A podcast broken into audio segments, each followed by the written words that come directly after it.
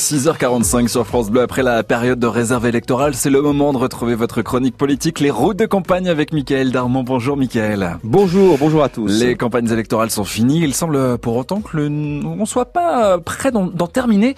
Pourquoi? Eh bien parce que nous sommes entrés dans une nouvelle ère, celle de la campagne permanente pour trouver des majorités sur chaque texte, sur chaque projet de loi. Et vu l'état de blocage actuellement à l'Assemblée, eh bien les états-majors, je peux vous dire, se tiennent prêts pour une éventuelle nouvelle un jour dissolution euh, de l'Assemblée nationale, même si, entre nous soit dit, ça paraît peu hmm. probable, car les Français le vivaient très mal. Ce serait une manière de leur dire, écoutez, vous avez mal voté, donc on va recommencer. Donc de ce point de vue-là, ça paraît peu probable. Mais du côté des états-majors, on se prépare, on se tient prêt. Et les Français, eux, bah, vous l'avez dit, hein, se déclarent satisfaits de cette composition de l'Assemblée nationale. Et oui, c'est la raison pour laquelle, du côté de la NUPS, on devrait se montrer vigilant, parce que euh, cette association des gauches, c'est elle qui suscite le plus d'espoir et d'attention. La NUPS est un événement marquant qui correspond à des attentes de la hmm. part de nombreux électeurs sensibles aux questions de justice sociale, aux questions de transition écologique. Donc il y a une obligation de résultat.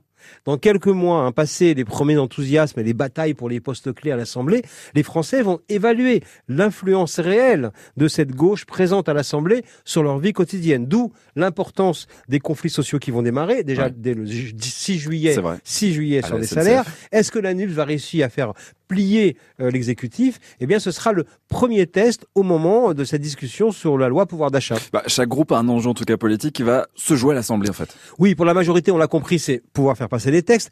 Un enjeu comparable à beaucoup d'ailleurs de démocraties européennes, hein, mais qui, euh, euh, elles, ces démocraties européennes, ont un mode de scrutin qui les prête et qui les amène à la mm. coalition et aux accords. En France, c'est pas du tout le cas, et c'est la raison pour laquelle les, notions de union nationale et de coalition, en réalité, n'ont pas de consistance, ce ne sont que des incantations. En fait, Emmanuel Macron va être coincé entre la NUPS qui veut la, et le RN qui veut de la respectabilité. Marine Le Pen se relance alors que Mélenchon se retire. On le voit, les lignes bougent et elles bougeront durant tout le quinquennat. Emmanuel Macron en plus qui entame ce second mandat dans des conditions difficiles Comment il va faire pour rebondir? Un second mandat est toujours difficile. La preuve, le président le ressent lui-même. D'ailleurs, il le subit mhm. même. Une fois de plus, euh, le contrôle des horloges lui échappe. Les horloges de l'Elysée euh, doivent se mettre sur un nouveau fuseau horaire, hein, celui du compromis et de la négociation. Et il faut le dire comme les choses comme elles sont, ça n'est pas le plus fort donc du côté d'Emmanuel Macron.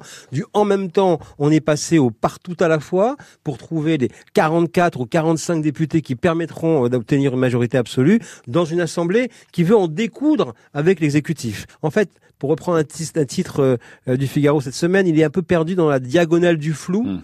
euh, et il a désormais dépassé François Hollande. Il a face à lui un Parlement entier de frondeurs. Mais d'ailleurs, Michael, son allocution cette semaine, elle n'était pas anodine d'aller chercher les Français, leur dire vous m'avez donné le pouvoir. On avait le sentiment d'un président en état de semi-cohabitation qui avait euh, euh, euh, parlé avec les partis politiques, leur disait maintenant prenez vos responsabilités et tout cela à la veille d'une tournée diplomatique où il allait s'occuper des grandes affaires du monde.